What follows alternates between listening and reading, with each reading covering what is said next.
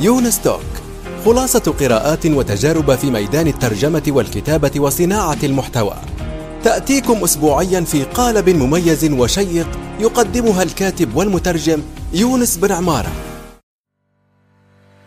الآن وفي الأسواق وعبر شبكات التواصل. رواية إفيانا باسكال للكاتب يونس بن عمارة.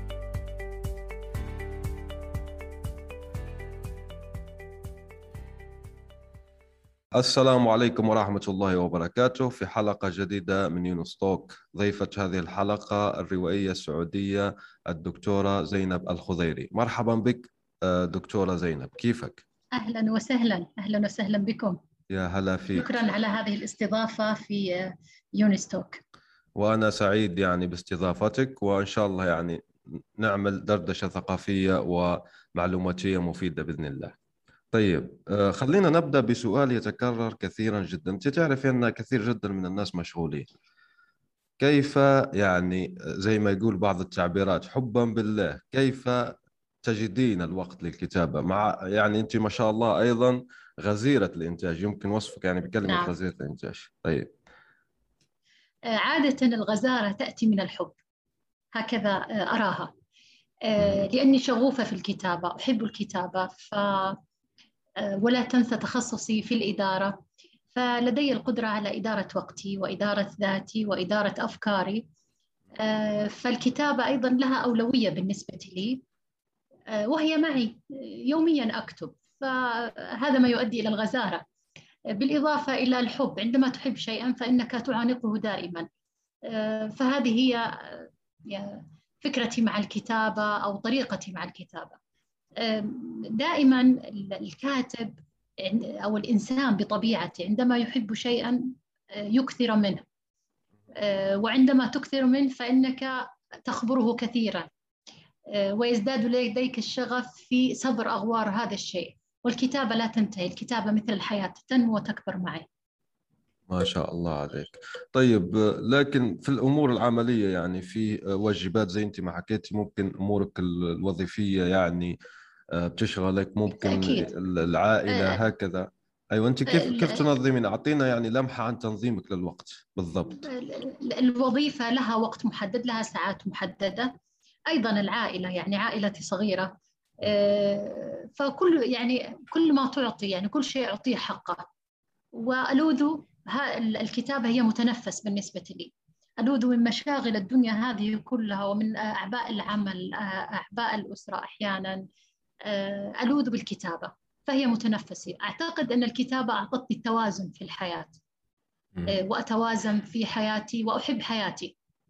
آه، البعض يكون لديه تشويش بين حياته وبين موهبته أو بين عمله فيكثر من هذا ويترك هذا إلا أني الحمد لله كنت قادرة على التركيز في كل شيء أعطيه اهتمام وتركيز ووقت. عندما أعطي الوقت أركز فيه تماما آه، وهكذا أدير يومي وذاتي.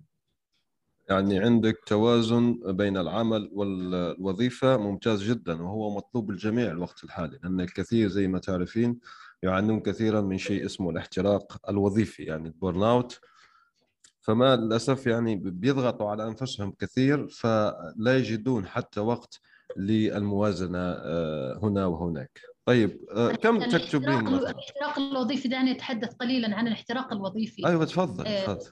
نعم الاحتراق الوظيفي آه، قد تكون مرحلة نمر بها ولكن أحيانا يكون لديك الوعي بذاتك وبنفسك بحياتك أن تتوازن أن تعطي التوازن في الحياة لا بد من وجود هذا التوازن الذي يجعلك تعطي. فالعطاء ليس فقط في الوظيفة أو في حتى الكتابة أو المهنة أو الموهبة التي عندك أيضا الأسرة تأخذ منك كثيرا. فعندما أعطي أسرتي أعطيهم الحب العناية الاهتمام فلا بد أن أعطيهم شيئا صافي. لذلك لا بد أن أكون مرتاحة نوعا ما.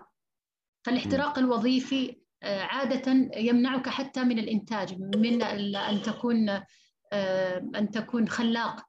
في وظيفتك أو غيره فأنت تعطي بلا بلا تفكير أو حساب أو حتى تضع توقف لنفسك. لا بد أن تضع محطات لنفسك وأين وصلت وكيف أصل إلى هذا. وبالتخطيط الجيد عادة في الحياة يعني آه، تصل إلى ما تريد. أعطينا إطار عام يكون يعني آه، قريب من آه، الواقع وأذهان الناس كيف توازن بين. ولاحظي أيضا أنه حتى النساء يعني توازن بين الحياة والأسرة. آه، أيضا النساء يعني يعانون في بيئة العمل. زي أنت ما تعرفي في تمييز في تمييز وظيفي. يعني أعطي لك باختصار لو كان الشخص رجل دكتور مثلا في هيئة جامعة معينة راح يكون أموره نوعا ما يعني في في كل الحالات في أمريكا في أي مكان آخر يعني يكون أمورها أسهل نوعا ما من آه، لأنك زي ما تعرفي في بوليتيكس في سياسات أيضا في الهيئات الإدارة وكذا. صحيح. فاحيانا الحمل أيضا بتح يعني هي بتجاهد. بتبذل مثلا ثلاثة أضعاف آه، لكي يعترف بها زي ما نقول مثلا وظيفية. تعمل كل شيء بعدين يعطوها اعتراف صغير جدا يعني ممكن. آه، بالتأكيد. يعني المرأة عليها أن تبذل جهد مضاعف عن الرجل في أي مكان. سواء للأسرة للعمل لنفسها لذاتها حتى في كسب المال في كل شيء عليها أن آه، تضاعف مجهوداتها. لأسباب كثيرة لأعراف اجتماعية آه، أسباب قد تكون ذكورية أيضا من صنع القوانين هو الرجل من يضع القوانين هو الرجل فطبيعي أنه يضع الذي يناسبه. لو كانت المرأة هي التي تضع القوانين لوضعت الأشياء التي تناسبها. وهذا يعني مجال كبير للحوار والارجيومنت في في أشياء كثيرة بين المرأة والرجل. فمثلا لو كانت المرأة آه، هي القائد من البداية لكانت تغير أشياء كثيرة سواء حتى أنسنت البيئة أنسنت العمل آه، حتى في رعاية الأطفال في حتى في الكتابة أيضا. كان كاتبة إيطالية كانت تعاني وقرأت لا يحضرني اسمها فكانت تتحدث كتبت روايتها عن الولادة كيف أن المرأة تعاني وهي تلد. آه، فكانت آه، من ضمن تساؤلاتها أن لو كان الرجل يعني هو الذي يقوم بهذه العملية البيولوجية الولادة أو غيرها كيف كان سيكون شكل الحياة؟ بالتأكيد سيكون عملا عظيما عملا مجهودا يعني شيء شيء يعني مختلف تماما. أيوه. آه، لكن لو نحن كتبناه في الأدب مثلا كتبت عن مثلا كيفية معاناة المرأة مع مثلا لو قدمتها لناشر حتى معاناتي مثلا مع التربية أو مثلا مع الولادة أو مع أشياء بيولوجية شهرية للمرأة. وكتبنا عنها بشكل موسع. كلها شيء طبيعي هذا يعني شيء موجود في الحياة. عادة الناشر سواء الأوروبي أو العربي أو غيره يتجنب آه، أنه ينشر مثل هذا لأنه يتوقع أنه ليس له سوق كبير. ف آه، ويعتقد أنه غير مهم من وجهة نظره. هو لم لم يجرب هذه المشاعر مشاعر المرأة. المرأة آه، تقدر مشاعر المرأة الأخرى وتفهمها. لذلك عندها ذكاء. كل... أيوه ذكاء عاطفي أكثر من الرجل. بالتأكيد. ذكائها العاطفي ذكاء لأن لديها حاسية طبعا الأمومة تضع أشياء كثيرة في المرأة. منها عامل الحماية عامل الحس الحدث المسبق أشياء كثيرة تضعها سبحان الله يعني بيولوجية المرأة مختلفة تماما ويكون عندها وعي أعلى عندما دائما نيتشه يقول عش في خطر. لذلك أنا دائما أقول أن المرأة تعيش في خطر. فعندما تعيش في خطر معناته أنك دائما تكون نبيه للتفاصيل الصغيرة في الحياة. التفاصيل الصغيرة هي التي تصنع الفرق.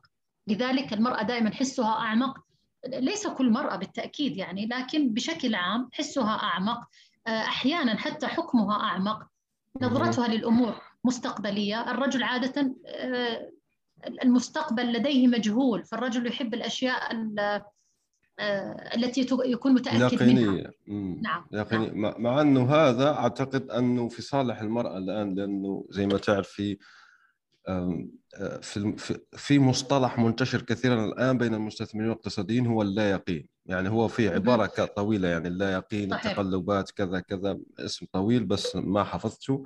فاللا يقين هذا من بينه يعني مفهوم البجعة السوداء الذي ذكره طالب نسيم نيكولاس طالب صحيح. سليم. فأعتقد أنه أيضا في دعوات أخرى لدعم آه، الشركات التي تديرها النساء أصبح في أيضا مصطلح. إنه إدعم الشركات التي تدير فيها النساء. وأنا مرة ذكرت يعني أنه حتى في آه، آه، في مثلا تمويلات والاستثمارات الشركات الناشئة آه، النساء يعني يستثنين في الحقيقة. مع أنه أيضا في دراسات أخرى بتقول أنه الشركات التي تديرها النساء بيجيبوا ثلاثة أضعاف الأرباح من الرجال يعني شركات الناشئة صحيح. في التمويل. فهذا مهم أيضا حتى من من ناحية. طيب هل تؤمنين أنه في شيء اسمه الأدب نسوي؟ يعني نقسم أدب ذكوري أدب نسوي أدب كتبته امرأة أدب كتبته كتبه رجل أو لا؟ نعود إلى نفس النقطة الأولى وهو التحيز. أنا ضد التحيز وضد أن يكون الأدب نسوي أو ذكوري أو الأدب شيء جميل. الأدب يرتب حياتنا. مهم. الأدب يعطينا أبعاد في الحياة. الأدب منه المتعة آه، منه ال- يعني الأدب شيء مختلف. ليش أربطه دائما آه، بكاتبة؟ قد أكتب أنا عن الرجل وأنا امرأة. فهل هذا سي- سيصنف أنه أدب ذكوري أو أنه أدب نسوي أو غيره؟ أنا لا أعتقد. أنا ضد هذه التسميات لأن ال- ال- الإبداع ليس مرتبط بجنس. هذا ما أراه آه، يعني أنه يكون لديك كإنسان أو كمثقف كمبدع. استراتيجية ثقافية لنفسك ومشروع ثقافي هذه لا تختص بامرأة أو رجل. هذه تختص بالمثابرة بالعمق بالذكاء بعوامل التوازن النفسي. أشياء كثيرة مرتبطة في الإبداع والت- والتميز. فلا أعتقد أنا أنا أنا ضد أنه أن يكون هناك تمييز أدب نسائي أو أدب قد يكون في الاسم أو قد تكون قضية نسائية أو قضية يعني اللي تختص بالرجل أو غيره ولكن آه، أنا ضد التقسيمات هذه وهذه ما تصنع آه، ذكورية ال- آه، النقد الرجل ممكن بشكل عام نعم. أيوه راح راح نجون النقد بإذن الله لأنه يعيش في أزمة ولساته في أزمة في في الوطن العربي أنا مرة قلت لهم. لو تكتبوا أزمة النقد في جوجل راح يطلع لك مهم. عشرة ألاف مقال يعني هذه الكلمة صحيح. نفسها بيقول أني أنا مهتم بال SEO search engine optimization يعني مسك الكلمات بالنسبة للمواقع يعني. بالفعل هذه الكلمة يعني فيها إشكاليات كبيرة يعني. يعني فيها فيها عدد كبير جدا. طيب خلينا نحكي على الأجناس الأدبية الآن. ما ما الأجناس اللي أنت كتبتي فيها وأحبها لقلبك؟ أنا كتبت في القصة والقصة القصيرة في السرد. في قراءات نقدية وفي الرواية. آه، أنا أعشق الرواية. هذا الجنس الذي أحبه الجنس المتعب. آه، والذي يحتاج إلى نفس طويل جدا يحتاج إلى تركيز عالي. آه، الرواية أحبها كثيرا. قرأت في الأدب العالمي.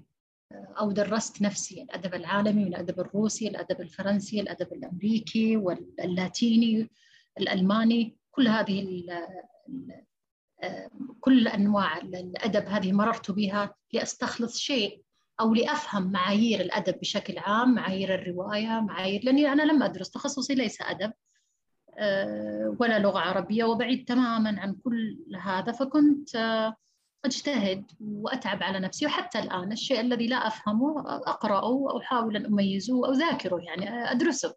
حتى أستطيع أن أتحدث عنه أو آه، أبدي رأيي فيه. آه، لكني أنا في النهاية توقفت عند آه، الرواية. الرواية تعبر عن أشياء كثيرة. تتصل بأشياء كثيرة في حياتنا تتصل في الوطن في الذاكرة في التخيل في كل شيء حولي. فما يشبعني هو الرواية بشكل عام. طبعا هذه من الأجناس الأدبية طبعا غير ال- الكتب الأخرى كتب الفلسفة كتب الفلك الأشياء هذه التي أنا أحبها كثيرا ما لكن. الرواية أنا أتوقف عندها لأنها دائما أقول أن الرواية تعبر بي إلى عالم الآخر إلى نفس الآخر إلى حياة الآخر تفاصيله الدقيقة حتى نوع كوب الشاي الذي يشربه مثلا في الأدب اللاتيني أو الأدب الألماني أو غيره تعرف طبيعة ثقافة البلد من هذه. طبعا الثقافة ليست مرتبطة في مأكل أو ملبس. الثقافة بشكل أكبر يعني مرتبطة بأشياء كثيرة من مفاهيم قيم مبادئ أشياء كثيرة. آه، فأنت تفهم هذه البلدان من حتى العيب الاجتماعي تفهمه أحيانا من سطر واحد في رواية في ذلك البلد. أيوة، فهذا ما. يجعلني أرتبط في الرواية آه، وأحبها كثيرا وما زلت يعني. حتى أنني في روايتي الأخيرة رواية على كف retweet كتبت عن التويتر وال social media في الرواية كيف نحن فيها؟ فإحنا عندنا في السعودية كان كانت ثورة لنا في تويتر بالذات. كنا في في البدايات في الفيسبوك وانتقلنا إلى التويتر وكان ثورة جميلة جدا وما زال يعني. الآن هو تحولات الآن لنا أكثر من عشر سنوات وجدير بأن نتحدث عنه. فأنا كتبت عن بداياتنا. أحسست بالمسؤولية آه تجاه آه توثيق هذه اللحظة التاريخية ممكن أو التحول نعم المنعطف و... يعني. نعم وأنا كتبت عنها في البدايات. وحاليا أكتب أيضا عن بعد هذا العمق يعني بعد العشر سنوات هذه. كيف كنا كيف أصبح ال التويتر أو ال social media بشكل عام كيف أصبحت معنا. فطبعا لأنه أنت عارف إنه إحنا من عشر سنوات أو أكثر كان من أهم المتغيرات الثقافية كانت استخدام الإنترنت. وهي أحضرت لنا مشاهد كثيرة من المستقبل. فكان عندنا الخيارات الثقافية ما لم تعد يعني حصرا على المؤسسات الكبرى وغيرها أصبح شيوع الكتابة في الإنترنت أضافت تحدي مضاعف للأدب التقليدي. أصبح الآن هناك شيء غير تقليدي. آه، أصبح لدينا تحفيز لاختيار أنواع أدبية تجريبية نجرب. آه، أيضا ظهرت في الإنترنت فكرة المبدع المشارك. آه، يعني الإنترنت بشكل عام من وجهة نظري غيرت وظائف كثيرة وعلاقات كثيرة. اليوم تولد نصوص وتنشر في نفس الوقت وتحدث في نفس الوقت. يعني يولد كتاب جدد ينتهي آخرون قراء متفاعلون هناك ندية وتحدي. فلا بد أن نكتب عن هذا الشيء المتغير متغير في الدقيقة وليس كانت المعلومة تحدث يعني كل ستة شهور. الآن أصبحت أعتقد أنها في الأيام تحدث المعلومة. الكتابة تحدث في ثواني. فكان لابد أن أكتب عن هذا الشيء آه، الذي غمرنا في بيوتنا. أنا لم يعني أخرج وأتعامل مع الناس لا أنت تتعامل مع عالم افتراضي عالم موازي عالم فيزيائي عالم كيميائي عالم فيه أشياء كثيرة مختلفة. فكان لابد أن أكتب يعني مسؤوليتي في الكتابة أن أكتب عن هذا العالم وأكمل فيه. ربما أنا تميزت في الكتابة عنه من البداية وكنت من أوائل المدونين في عام 2007 2008 وقبلها 2004 من من أول المدونين. كنت أنا مغرمة في هذا العالم العالم الإنترنت. فمن صغر وأنا كنت أعيش في هذا العالم فعرفته. ما شاء الله. وكنت من أوائل الكتاب فيه. لذلك أحسست بالمسؤولية. آه لابد أن أكتب عنه وأكمل إن شاء الله هذا الطريق. فكنت أتساءل دائما يعني آه في هذا الإنترنت يعني نفس وظائفنا ككتاب ماذا أكتب؟ كيف أكتب؟ لماذا أكتب هنا؟ في هذا العالم الموازي. ربما هناك أنت عارف يعني دائما الأسئلة التي نسأله أنفسنا الأسئلة الوجودية الأسئلة العالم الموازي هذا ما هو؟ ربما هناك عالم آخر أنا أكتب شيء قد يكون مكرر. فكانت الإنترنت آه، تشبع نوعا ما آه، يعني هذه الغريزة يعني هذه الأسئلة الكثيرة. وأصبحت أيضا يعني أنا بالنسبة لي آه، الكتابة في وسائل التواصل الاجتماعي هذه مساهمة. في الإنتاج سواء في الإنتاج الأدبي الاجتماعي حتى الترفيهي. يعني أصبحت مكان ترفيه لنا للضحك وسيلة نعبر عنها يعني نتحرر من خلالها. تنفس يعني. نعم نعم محاولة التخلص من وضع ما في حياتنا. كأنك يعني كأنها أنا أعتبرها شرفة نطل عليها نطل منها على البشرية. وما زالت يعني بكل مكنوناتها بكل أسرارها بكل ما فيها يعني. وهي عملية تحرير. أنا أعتبرها تحرير لقدراتي الفكرية الرؤى التي عندك عملية إقامة مثلا علاقة مع الخيال نفسه. يعني الإنترنت هذا أنت عالم متخيل. يعطيك فرصة للاستمتاع فرصة للتخيل فرصة لل حتى الوضع سيناريوهات. أيوة. فكانت مكان جميل بالنسبة لي. هو ما زال عالم جميل. يعني هو ليس عالم صغير هو عالم كبير تتجلى فيه كل الهموم. هموم الكاتب هموم الذاتية هموم العالم بكل مشاكله العالم بكل قضايا يمر عليك في هذا الشريط في الإنترنت. الإنترنت استوعبت أنا أعتقد أنها الآن تستوعب التجربة الإنسانية ومشمولة بتجارب طبعا أعمق يعني وما زلنا الآن نجرب حواس المكان في تويتر. آه، كل شيء حاضر في تويتر. الأسماء الوهمية آه، ال hashtag thread يعني تويتر أنا أعتبره عالم حي. يتخلق داخلنا. يعني نحن لدينا عالم آخر في داخلنا يتخلق وينمو ويكبر. الأمزجة الشخصية أنت الآن آه، أنا أتحدث معك الآن وأنت في الجزائر وأنا في الرياض. ف يعني صح. بالضبط الجزائر يعني الجنوب الجزائري قبل ذلك. مم. نعم. لم نكن نتخيل قبل ذلك إلا الحضور الجسدي. أن تحضر. كيف سنتحدث بهذه الطريقة؟ آه، في نفس الوقت وقد أي- أيضا يسمعنا ناس آخرون. فكل هذا العالم آه، يعني هذا المعمار الافتراضي أعتبره أنا يعني نحن أمام سطوة هذا المعمار ال- الافتراضي كيف نتعامل معه؟ كيف تكون أنت؟ هذا تحدي هل أكون أنا متوازن؟ هل أنجرف في هذا العالم؟ هل يصيبك. أم أم نظرة دونية للذات أمام هذا الع... الناس التي يوميا تصقل نفسها بكتابات يوميا تصقل نفسها في آه، ألقاب يعني حتى أنك يعني أنت لو تابعت طبعا كل وسائل التواصل الاجتماعي تجد أن الإنسان يضع نفسه دائما أقولها يعني كما يتخيله لا كما هو واقعه البعض آه، أتت وسائل التواصل الاجتماعي لتضع له شخصيته ال- ال- المتخيلة وليست. شخصيته في الواقع الدليل أنك تتعرف على شخص في تويتر أو فيسبوك أو غيره وقد تعقد معه صداقة لمدة أشهر وعندما تقابله في الواقع تجده شخصية أخرى تماما. إذا أنت تتعامل مع شخصية يعني. نعم. في في ازدواجية. طيب, طيب زي أنت ما تعرفي الأشياء تأتي بسلبيات وإيجابيات.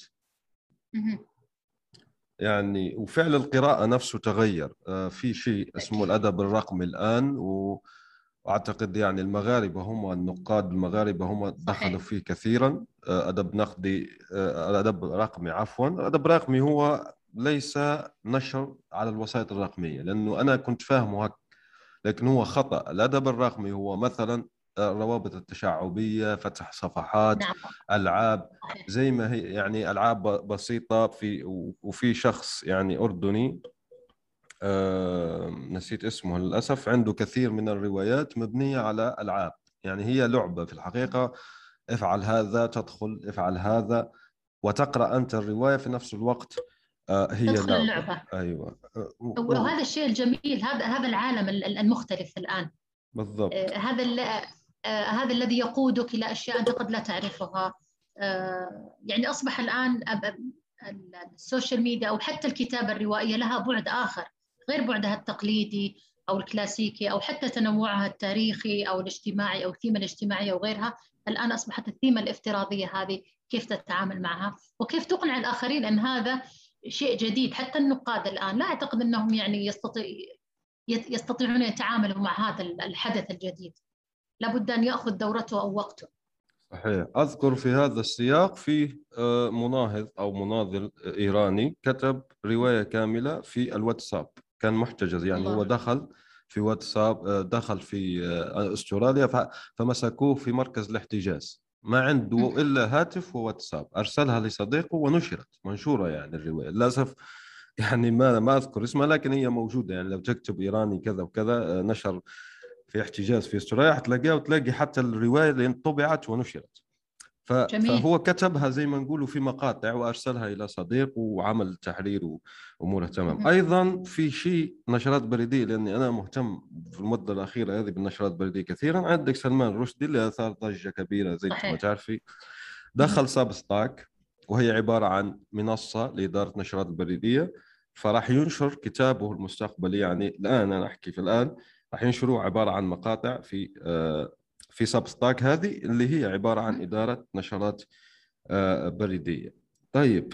أنا منذ فترة يعني آه، أرسلت رسالة نداء عام لجميع الكتاب في الوطن العربي سميتها يعني وذكرت الأستاذ طالب الرفاعي. للأسف لم يرد علي ولا وحطيت يعني حتى آه، المقال وهو طويل فيه 2000 كلمة فحذف التغريده شوفي أنا أنا أنا داخل أنا داخل في آه، كثير جدا من العلاقات بين الأدباء وكذا وأنا أشوفه للأسف أني أقول لك هذا يعني حاشا البعض هو عبارة عن جو آه، مسام يعني toxic atmosphere فيه آه، معارك جانبية فيه يعني يعني أحكي لك بكل صراحة أستاذة زينب يعني هنا هنا أصارحك.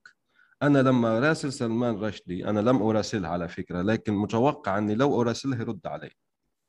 وأنا لا أقول لك أني أنا لازم كذا أنا رسلت كثير جدا من رواد شركات عندهم ملايين عند في أشخاص 500 موظف عنده. ويرد علي و ويقول لي مثلا أنت أنا أنا اتواصل معهم لسبب أو لآخر. مثلا أحيانا أجد مقال ممتاز جدا أقول له أنا هذا راح يفيد العالم العربي فاسمح لي أني أترجمه. يعني يقول لي نعم ويزيدني من عنده. تمام؟ فأنا شايف جو ممتاز جدا. ففي بعض الناس يقول لك لا يونس هم وراهم مشغولين كذا. طيب أنت مشغول بس ليش تحذف التغريدة مثلا؟ أنا هنا لا. أتكلم عن الأستاذ طالب الرفاعي كشخص لأنه هو عبارة عن كان مثال فقط. تمام؟ أنا كتبت 2000 أنا أعتبرها أصلا هذه عبارة عن حجر أساس في المستقبل سوف نرجع لها. لأني أنا جبت أهم التطورات في عالم الكتابة في الغرب كيف يعملون. يعني حتى قبل ما أسمع بفكرة سلمان رشدي. آه، وعمل Substack وكذا قلت لهم يا جماعة الخير الآن أصبحت في بلوك تشين أيضا. يعني صحيح. حتى سلاسل الكتل في الآن كتاب يكتبون ويحفظ وتعرف في سلاسل الكت- الكتل مثلا ماذا تفعل؟ من بين خصائصها المهمة جدا أنه تقضي على فكرة سرقوا لي نصي.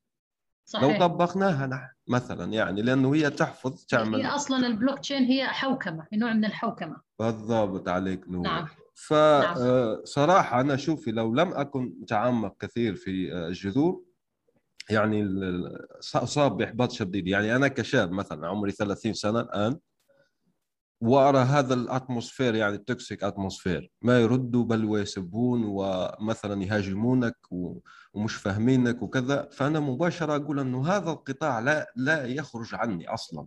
يعني زي ما نقولوا ما ينفع أني أدخل لأنه toxic يعني كثير جدا. يعني صراحة أنا أقول لك أروح أشوف آه، تيك توك ولا أشوف يعني يوتيوب وأريح رأسي وخلص يعني لأني لأن الآن أنا حاولت آه، أبذل جهد أبذل يعني أعمل شيء. أزرع فسيلة زي ما يقولوا. آه، فلقيت أنه جرافة جت حذفت تلك الفسيلة. لكن أنا لا أمضي بهذا المنطق. أنا شخصيا أمضي ب- ب- ب- بمنطق آخر وأنه راح يتحسن الجو مهما كان يعني. وهذا راجع للموضوع أنه في فوضى كبيرة جدا في النقد. أنا حتى يعني رسائل مرة شفت السؤال ليس فوضى. هل يوجد نقد فعلا؟ هذا السؤال. بالضبط. فوضى معناته أنه يوجد إنتاج نقدي. لكن حسب ما أرى لا أرى وجود نقد حقيقي. يعني هي المشكلة أنت تتكلم الآن اولا دعني أدافع قليلا عن الأستاذ طالب الرفاعي. مهم.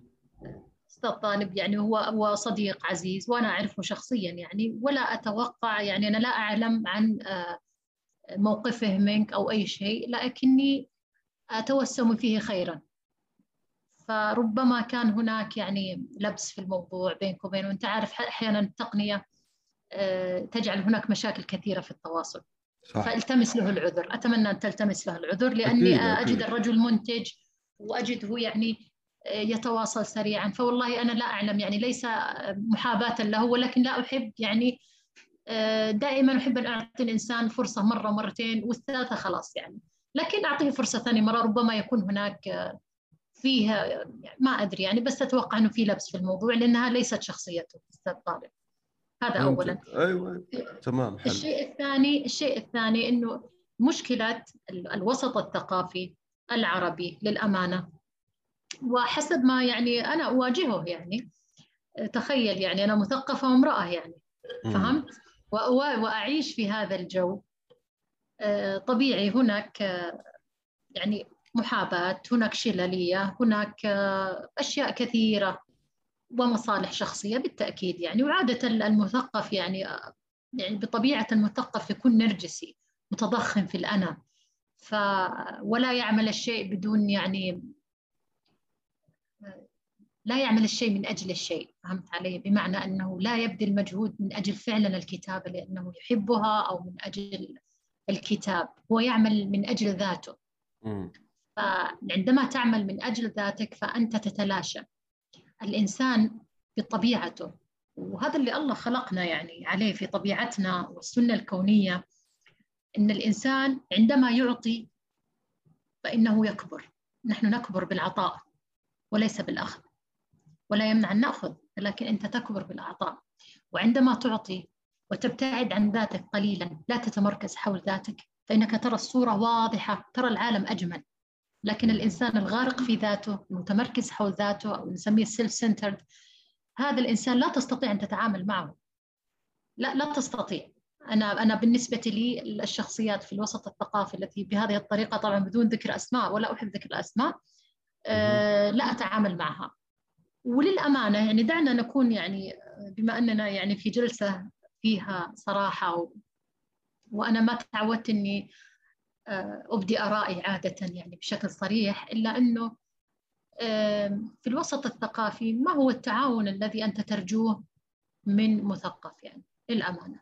إذا لم يكن هناك مشاريع ثقافية مؤسسية تقودها آه، وزارات أو مؤسسات فإن المثقف لوحده لن يكون يعني آه، إذا لم يكن شغوف فعلا في الثقافة والكتابة وما يرتبط فيها فهو لن ينجز إلا أشياء آه، محدودة. أو تخصه هو. وغالبا ليس لها امتداد في التاريخ لن يكون لها امتداد حقيقي في التاريخ. لكن الإنسان المثقف الذي يريد أن يكون هناك جو ثقافي حقيقي صحي هذا تجده في قلق دائم وتجده حتى مبتعد عن هذه الأوساط ولا ينتظر التصفيق. عادة يعني أنا يمكن أتحدث عن نفسي لما أحد يسألني لماذا الناقد الفلاني الكبير لم يتناول روايتك أو كتابك مع أنهم يعني أجدهم في المحافل وأصدقاء و... لكن أنا بالنسبة لي لا يعنيني أنه لم يتناول أو يتناول كتابتي. أنا أكتب. أنا منتج. أيوة هذا الغرض اللي هذا أنت تكتبين وتحقق آه، الغرض نعم. وليس نعم. يعني كسب المديح وكسب لأنه أيضا أبداً. إضافة أبداً. إلى تضخم الذات تعرفي والتمحور حول الذات يمنع من النقد هو هو إذا أنت تنظر إلى كسب المديح من الآخرين اذا اذا لن أجتهد كثيرا الطرق أسهل هناك طرق أسهل بكثير من إني أكتب وأخذ من وقتي من حياتي وأتعب لكني أنا لا أكتب من أجلهم أنا أكتب من أجل الكتابة لأني أحبها لأني أعمل شيء أتمنى بعد عمر طويل. آه، وإذا مت إن شاء الله.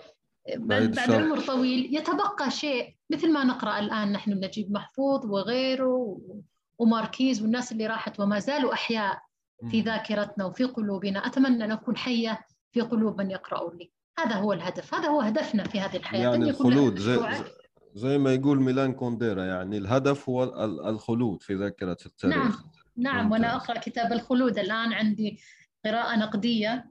آه، أنا لدي مشروع اسمه بيت الرواية. مشروع بيت الرواية يتفرع منه أربعة هذا مشروعي الثقافي.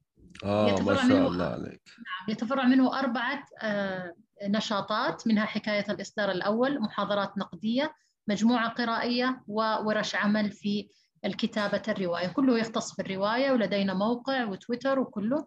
فالفكرة هذا المشروع الذي كنت أحلم فيه والحمد لله من سنتين الآن بدأنا فيه. آه، أرضاني آه، وأحبه وليس بالضرورة أن يكون له ضجة كبيرة كما يفعل الآخرون. أحب أن يكون له منتج وليس ضجة إعلامية. الضجة الإعلامية هذا هذا ما أريده هذا ما أريده. أنا شخصيا وآسف على المقاطعة لأنك كنت لمستي زي ما يقولوا وتر هنا.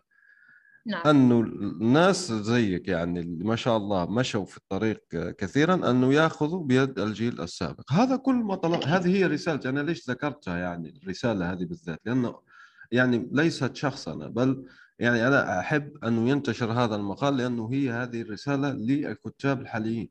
أنه يا جماعة الخير أنا آه، يعني عندي بعض زي ما يقولوا النقاط وذكرتها. تفضلي أكمل يعني لكي لا آخذ من وقتك.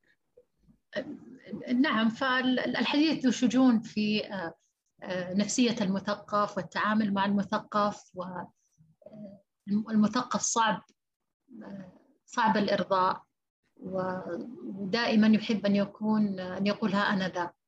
آه، فالنفسية السوية يعني عادة ما تكون نفسياتهم سوية جدا. آه، عادة في الشخصيات اللي نتعامل معها غير مرتاحة يعني ما تفسيرك؟ يعني دائما أنا أقيسها في مثلا آه، أتابع مثلا وسائل التواصل الاجتماعي ما تفسيرك لتواجده من الصباح إلى المساء في وسائل التواصل الاجتماعي؟ ما تفسيرك لهذا؟ هذا اللي يعني حيرني هذا إنسان ما عنده حياة. هذا إنسان لا يوجد له حياة. ما عنده دوام. مم. ما, ما عنده دوام ما عنده حياة أسرية حتى يعني حتى حياتك الأسرية مع أبنائك يعني فيها حب مع أسرتك. الناس اللي لابد تعطيهم الحب أنت أصلا متعتك إنك تتواجد مع الأسرة. في النهاية إحنا حياتنا متمحورة حول الأسرة. فهذه الحقيقة يعني حتى حتى فكرة الصداقة وفكرة في هذا العالم المادي أصبحت صعبة جدا إنك تحتفظ بصديق. أصبحت صعبة جدا. وسوء وسوء الفهم جاهز جاهز. آه، والاتهامات جاهزة وكل شيء. مهما تعطي مهما تكون صبور آه، على من حولك مهما تكون آه، عقلاني وتعطيهم الأعذار إلا أنه في النهاية كل هذا ينعكس عليك أنت لأنك صبرت ولأنك تعطي أعذار ولأنك لا تحب أن تهدم العلاقات بالطريقة هذه. العلاقات التي لا يوجد فيها العلاقات الإنسانية لابد أن تكون علاقات متينة علاقات فيها من الصدق. هذا الصدق الذي نفتقده. أنا عندما ربما أنا شخصية مستقلة أتحدث عن نفسي أنا شخصيتي مستقلة جدا نفسيا ومستقلة ماديا ومستقلة اجتماعيا. فعندما أقول كلمة أو أقول أني مثلا لصديقتي أني أحبها فأنا أعني أني أحبها. أني ملتزمة معها في هذه الصداقة أنا ملتزمة معها في هذه الصداقة. لا يوجد شيء يجبرني على أن أن أقول عكس ذلك. لم أتعود على الخوف في تربيتي ولم أتعود على أنا أنا متخذ القرار في حياتي. ف فواضحة جدا. لكن واضح آخرين. لاحظ الأستاذة دكتورة أنك استثناء ولست القاعدة هنا. للأسف ما شاء الله أنا أكون استثناء. أتمنى أن أكون القاعده ليس الاستثناء. لكن لكن لكن للأسف عندما تتعامل في المجتمع بهذه الطريقة فأنت تخسر أخسرهم بسرعة. أنا يعني الحياة أنا عادة آه، الحياة لا تستحق آه، أن يعني حتى الوقت يعني. لابد أن تسارع الوقت تهاجم الوقت. عندما تجلس مع عائلتك اجلس معها بكل ما فيك استمع لهم بكل ما فيك في عقلك في جسدك في في مشاعرك. عندما تجلس مع أصدقائك عندما مع طلابي مثلا طالباتي في الجامعة مع آه، في عملي في كل شيء. لابد أن تعطيهم كل شيء لأنه هذه اللحظات لن تتكرر. في الأمس الأمس خلاص انتهى. الغد في علم الغيب. أنت في ابن لحظتك الآن؟ استمتع بكل ما فيك. عيش في اللحظة عيش مع أصدقائك عيش الحب كما هو. يعني أنا دائما أكتب عن الحب وأنا أحب الحب فعلا. فكرة الحب هذه تعطيني أمان تعطيني نوع من الراحة النفسية. لأني لم أتعود أن أجبر نفسي أن أجلس مع شخص لا أحبه أو مجاملة حتى المجاملات أجامل أول خمس دقائق في النهاية لا أستطيع. هي هي الحياة شخصية ينتهي يعني. رصيدهم المجاملات يعني. لأن الحياة لأن ما الذي يجبرني على هذا على هذا؟ لا يوجد شيء يجبرني على أن أتحمل شخصيات أنا لا أستطيع أن أتحملها. يكفي ماسك واحد يعني. عندنا ماسك الآن مضطرين نعمله في الكورونا فمجاملات ماسك الكورونا واحيانا أحيانا ماسك العمل لأنه إيه. مجبر. هذه لقمة العيش يعني. مجبر أنك تتعامل معها بكل ما فيها يعني. وتكون مرن. يعني أحيانا مرونة مطلوبة. لكن في أمور لا, لا يعني حد المرونة يقف يعني خلاص. والله أنا متفائل بالمملكة يعني صراحة ما شاء الله عليكم. يعني في تطورات كثيرة. أنا أنا حتى فرحت لحسن علوان آه، مسك يعني تبع الثقافة. وإن شاء الله يكون بينكم تعاون جميل بين هذا بيت الرواية والثقافة يعني. أيوه. على يعني ذكر الدكتور محمد علوان ما شاء الله يعني الآن هو رئيس هيئة الأدب والنشر آه، والترجمة وهو فعلا قائم فيها ونحن فخورون فيه جدا. أنا فخورة في محمد كصديق وكروائي وك آه، مدير تنفيذي أو رئيس تنفيذي لهيئة الأدب وهو يعمل للأمانة يعني. أنا أرى العمل يعني آه، عملهم جبار والله يعطيه الصحة والعافية ويكمل هذا العمل بالإضافة إلى وزارة الثقافة في المملكة وزارة ناشئة لكنها ما شاء الله مشاريع كثيرة وحدت الجهود الثقافية بكل ما فيها وإن شاء الله تكون المملكة منارة للثقافة بإذن الله. يا رب, يا رب.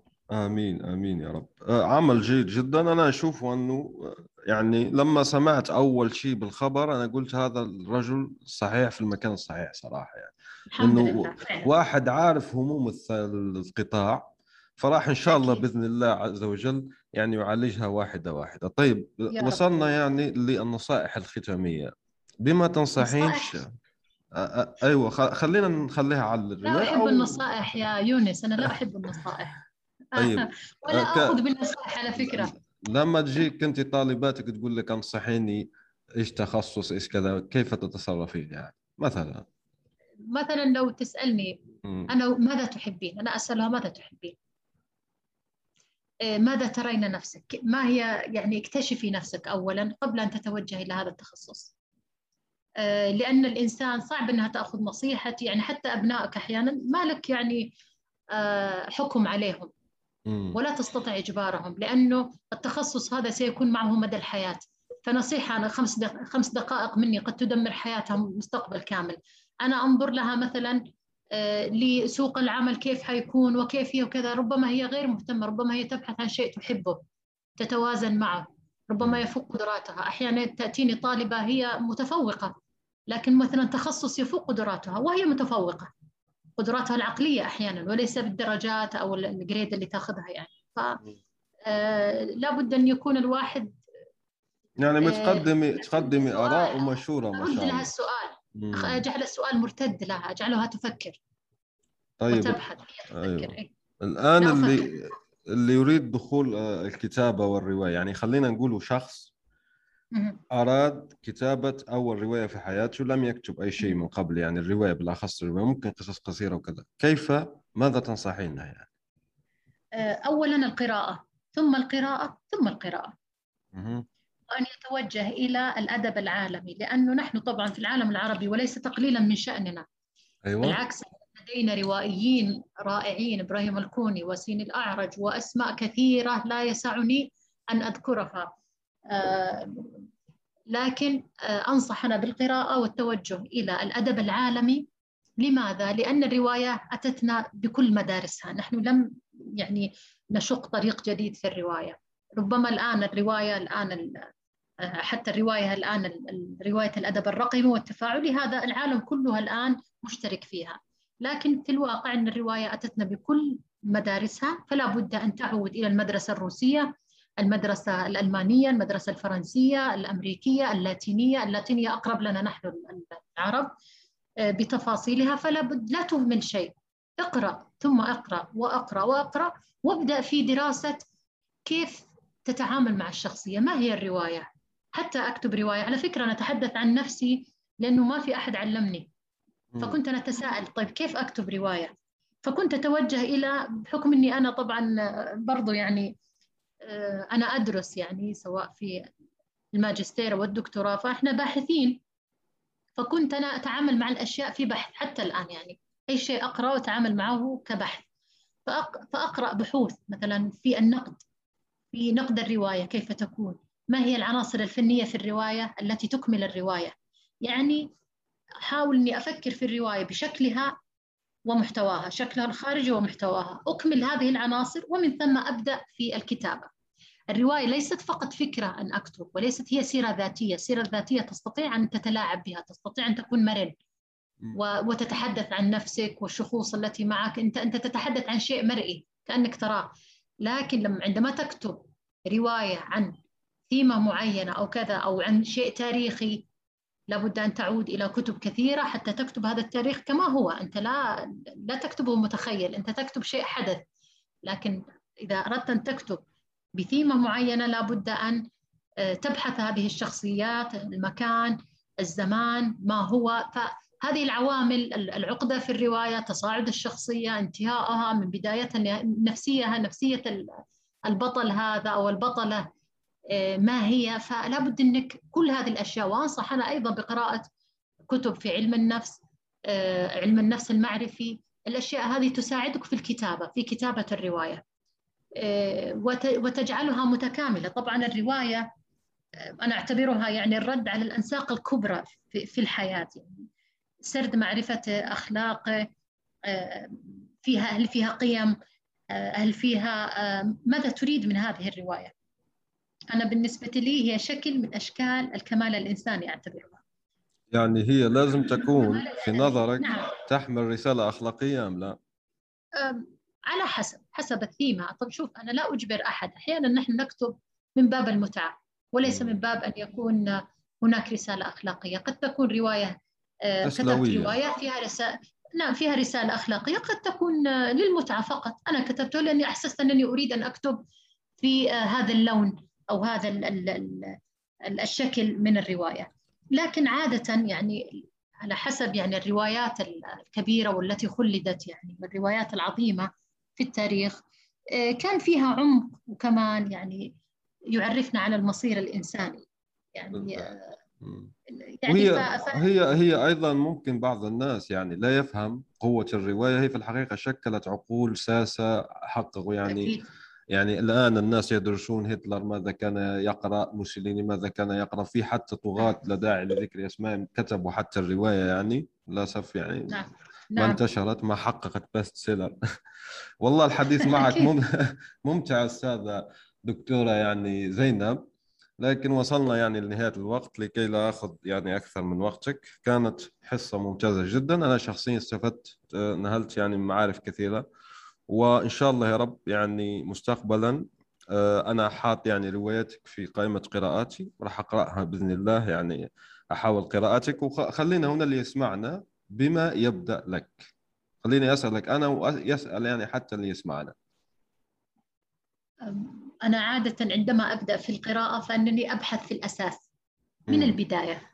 ف نقر آه، الأعمال الأولى لك. يعني الأعمال الأولى لماذا؟ لأنه آه، ترى في هذه الشخصية تصاعد يعني دائما أنا أقول أنا في الكتابة أكبر وتكبر معي الكتابة مم. فعندما أكبر وتكبر معي فهي الأساليب تختلف الوعي النضج العمق آه، فصعب أنك مثلا تقرأ لي في نضوجي في فترة معينة وبعدين ترجع تقرأ لي وأنا صغيرة مثلا كتابتي في. العشرين غير كتابتي في الثلاثين فبالتأكيد يعني مختلفة. فحرام إنك تقرأ لي في نضجي وبعدين ترجع تقرأ تقول ليش يعني في بعض الناس تتساءل؟ ما عندهم. أيوه. على فكرة مثلا أنت لو قرأت مثلا ل آه، آه، مثلا يعني أي كاتب في بداياته وقرأت له الآن إحنا عرفناهم كبار ما عرفناهم وهم صغار. إيه، فطبيعي صح. يكون عندك أسئلة وليش؟ وكان قراءته سخيفة وكان كتابته سخيفة أو لا صعب إنك نحكم على الناس بالطريقة هذه. صح. يعني حتى حتى كافكا في كتاباته فيها شيء حتى ماركيز في كتاباته وحتى الناس اللي حازت على جوائز نوبل لو قرأت في في بداياتهم أو كذا ما كان ما كانت مرضية يعني حتى بعضها لا تستطيع إكمالها. صح. بعضها لم لم أستطع إكمال قراءتها. فأنت آه لابد أنك عندما تقرأ لكاتب أول شيء تعرف على شخصية هذا الكاتب تعرف على أسلوبه آه طريقة الأسلوب الفني في الكتابة. يعني التطور هذا. وبعدين في عمق الكتابة ما هو منهجه في الكتابة؟ كل إنسان أو كل كاتب له منهجيته في الكتابة طريقته. آه في بعض الناس يحب إنه مثلا يستعرض مثلا ثقافته في الكتابة بعضهم لا يحب أنه يكتب بشكل يعني بالشكل المتجرد بالشكل الفقير المتجرد هذا. في من يحب الوصف في من يحب الطرافة يعني. نعم. وكلها هذه جميلة على فكرة يعني هذه لا تنتقص من قدر الكاتب عندما تكتب أبدا. لكن القراء الآن القارئ عندما يبدأ القراءة فإنه يكون لديه طموحات وأمال كبيرة في الكاتب فيصدم بشيء آخر. يعني حتى الآن معارض الكتب الآن قادمة ومعرض الرياض إن شاء الله للكتاب قادم في 1 أكتوبر سوف يبدأ وضيف الشرف العراق الحمد لله. يعني وكان لي تجربة في في زيارة معرض الكتاب في العراق في 2019 شعب العراق شعب قارئ وجميل وعميق. مثقف. بالفعل. صحيح. فك... فأنا سعيدة أنهم سيتواجدون في معرض الرياض. فالفكرة أنه تبدأ الآن راقب التويتر وال social media يبدأون في وضع لستة للكتب. وكتب صح. قد تكون موجودة من مثلا 50 60 سنة يقول لك أوه هذا الكتاب عظيم. هو لا يعلم لماذا هذا الكتاب عظيم. فهمت؟ أحيانا إيه. يكون الكتاب أسلوبه عادي. آه في فكرة فقط. okay؟ وكتبت في ذاك الوقت وانتشرت في ذاك الوقت. وهي الآن لو كتب الآن الأفكار آه كثيرة. فلا يعي الكاتب أحيانا لا القارئ sorry. القارئ لا يعي معنى أن يجد كتاب جيد. القراءة ترى يعني القراءة تراكمية. أن أن يوجد في مكتبة يعني حتى الآن وأنت تنصح أبنائك في القراءة أو تنصح زملائك أو طلابك أو whatever. يعني أي أي شخص يسألك عن ماذا أقرأ. دعه يبدأ من الكتب من الكتب البسيطة التي تتناسب مع عقله. صعب إني أقول له روح اقرأ لهيجل ولا اقرأ لنيتشه. صعب جدا. صعب. وتجد وت... نعم. وهايدجر يعني من أصعب الناس اللي يعني وأنا حتى صعب علي قراءة هايدجر. ف... فكان فكان إنك تجد اللستة فيها هايدجر فيها نيتشه في ليه ليه تصعبون عليهم الأمور هذه؟ لماذا؟ صح. وكأنك تتحداهم وليس وليس كل الناس لابد أن يقرأوا في الفلسفة يعني ترى مو لازم أنك تقرأ في الفلسفة مثل الآخرين أو اقرأ ما يناسبك ما يناسب عقلك ما تستوعبه ما الفائدة من القراءة التي لا تستوعبها؟ ما الفائدة؟ صح أن لا شيء. تضيع وقت يعني. لا يستوعبه. طبعا. إيه؟ فاعطيه شيء ينفعه ويستوعبه. ف يعني أنا أتأمل إنه يكون عندنا في معرض الكتاب السنة هذه راح أراقب. يعني أنا أحب أراقب وأقيس يعني الرأي العام كيف يكون. شيء شخصي لي أنا.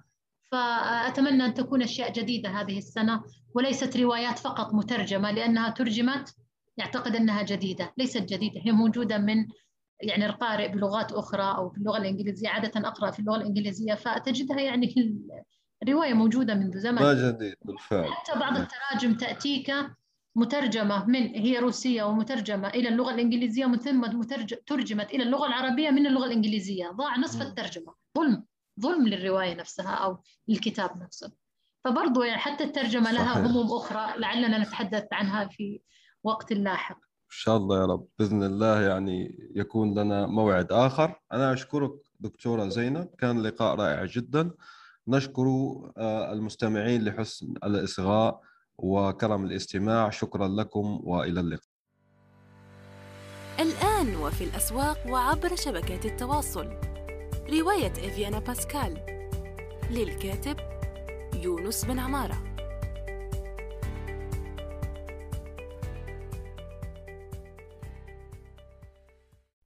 نأمل أن يكون موضوع هذه الحلقة قد نال استحسانكم.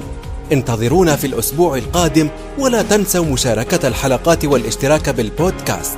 علما أنه بإمكانكم مراسلتنا باقتراحاتكم للتحدث عن أي موضوع يتعلق بالكتابة والترجمة وصناعة المحتوى.